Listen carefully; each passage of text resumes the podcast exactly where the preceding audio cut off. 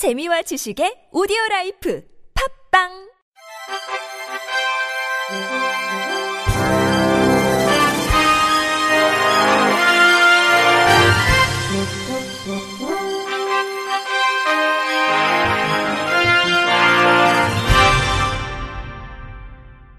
청취자 여러분 안녕하십니까? 9월 6일 목요일 KBIC 뉴스입니다.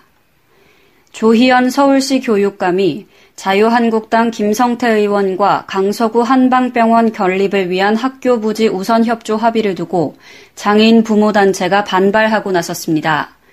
전국 장애인 부모연대 서울지부 등 3개 단체는 어제 서울시 교육청 앞에서 기자회견을 갖고 조희연 서울시 교육감은 특수학교 건립에 대가를 지불하는 나쁜 선례를 남겼다면서 모든 장애 가족에게 사과하고 합의를 파기하라고 목소리를 높였습니다. 지난 4일 조 교육감과 김 의원은 국회 정론관에서 긴급 기자회견을 갖고 인근 학교 통폐합 시 해당 부지 한방병원 건립에 최우선적으로 협조, 공진초 기존 교사동 활용 주민 복합 문화시설 건립, 신설 강서특수학교 학생 배정 시 강서구 지역 학생 우선 배정 등의 합의문을 발표했습니다. 이에 대해 전국 장애인 부모연대 서울지부 김남현 대표는 조희연 교육감은 특수학교 건립을 어렵게 하는 나쁜 선례를 만들었다. 서울시 교육청은 불이한 합의를 철회하고 교육감은 사과하라고 촉구했습니다.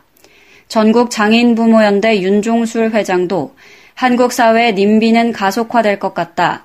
특수학교를 짓겠다고 발표하면 님비 세력은 반대를 할 것이라면서 조 교육감은 김 의원과 합의를 철회해 장애 자녀를 둔 학부모의 가슴에 대못을 박지 말아야 한다고 성토했습니다. 조희연 교육감은 기자회견 후 진행된 간담회에서 서진학교 건립을 합의하는 과정의 실무선에서 장애 학부모님과 소통하고 있는지 알았다. 소통이 안 됐다는 말을 듣고 너무 죄송하다고 해명했습니다. 올해 고등학교 전공과를 졸업한 장애 학생 10명 중 4명이 대학과 전공과에 진학하지 못한 것으로 조사됐습니다. 2018 특수교육 연차 보고서에 따르면 올해 고등학교와 전공과를 졸업한 특수교육 대상자는 총 1,063명으로 고등학교 졸업자의 경우 절반에 못 미치는 47%가 대학 혹은 전공과로 진학했고 전공과 졸업생은 20명만이 대학 등에 진학했습니다. 또한 고등학교를 졸업한 후 취업에 성공한 특수교육 대상자는 24.3%에 불과했고 전공과를 졸업한 대상자의 경우 취업률은 43.5%에 달했습니다. 대학 전공과에도 진학하지 않고 취업을 하지 않은 대상자는 4,399명으로 고등학교 졸업자는 3,137명, 전공과 졸업자는 1,262명이었습니다. 국민연금공단은 어제 공단 본부에서 중앙장애인 권익 옹호기관과 학대 피해 미등록 장애인 지원을 위한 업무 협약을 체결했습니다. 이번 협약으로 장애인 권익 옹호 기관은 대상자를 발굴해 공단에 지원을 의뢰하고 공단은 이들의 장애인 등록 절차 전 과정을 지원합니다.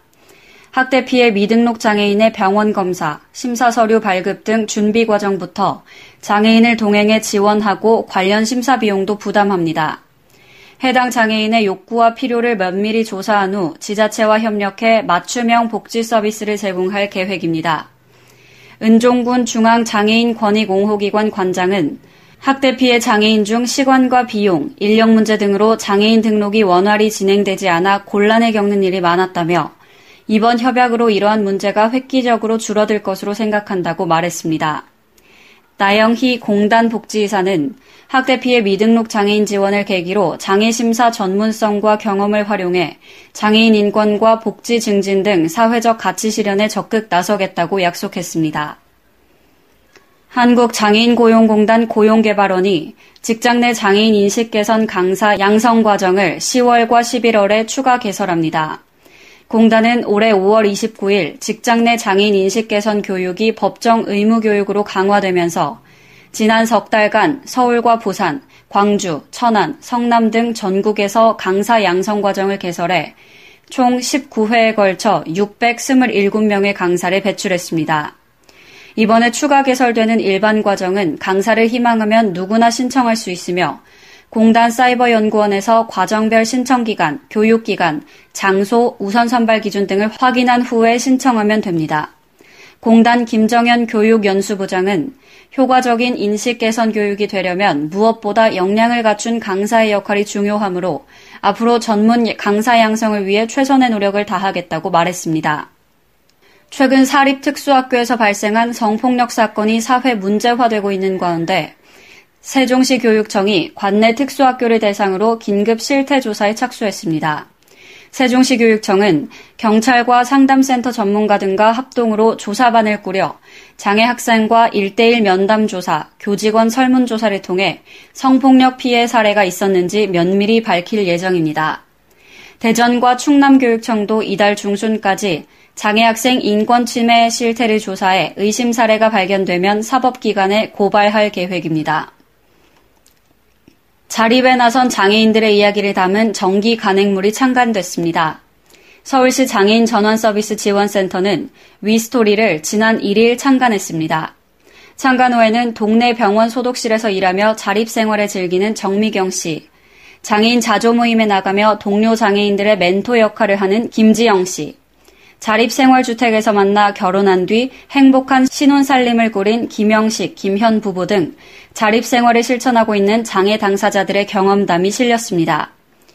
위스토리는 개간으로 발행되며 올해 12월 한 차례 더 나오게 됩니다. 동주민센터와 복지관 등에서 무료로 배포되고 재단 홈페이지에서도 PDF 파일을 내려받을 수 있습니다.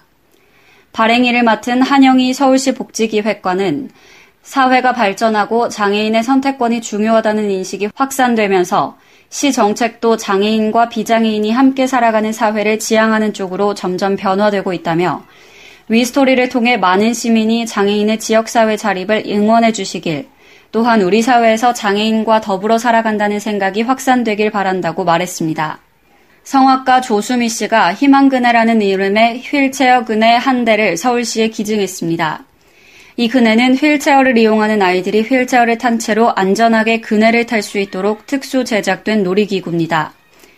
조수미 씨는 호주 공연 중 휠체어 그네를 처음 본 후 국내 아이들에게도 선물하기 위해 아일랜드의 전문 제작 회사를 수소문해 2014년 첫 기증을 한 이래 지금까지 4차례 휠체어 그네를 기증했습니다. 비싼 제작비와 긴 배송 기간 때문에 첫 기부 이후 잠시 기부가 이어지지 못하기도 했으나 당시 이 소식을 접한 놀이기구 제작업체 주 보아스 코리아에서 6개월의 작업 끝에 국산 휠체어 그네를 생산하게 됐고 이후 조 씨는 기부 릴레이를 이어올 수 있었습니다. 조 씨가 기증한 희망 그네는 휠체어 그네 한 대와 일반 그네 두 대가 한 쌍으로 제작돼 장애인과 비장애인이 함께 탈 수 있습니다. 조 씨는 장애 어린이들이 그네를 타고 즐거워하는 모습을 보며 정말 행복했다면서 모든 어린이가 함께 그네를 타는 모습처럼 장애인과 비장애인이 함께하는 문화가 이어지도록 사회적인 관심과 배려가 필요하다고 말했습니다. 끝으로 날씨입니다. 내일은 비구름이 북서쪽에서 남동쪽으로 이동하면서 내일까지 비가 내리겠습니다. 중부지방은 아침에, 남부지방은 낮에 대부분 비가 그치겠습니다.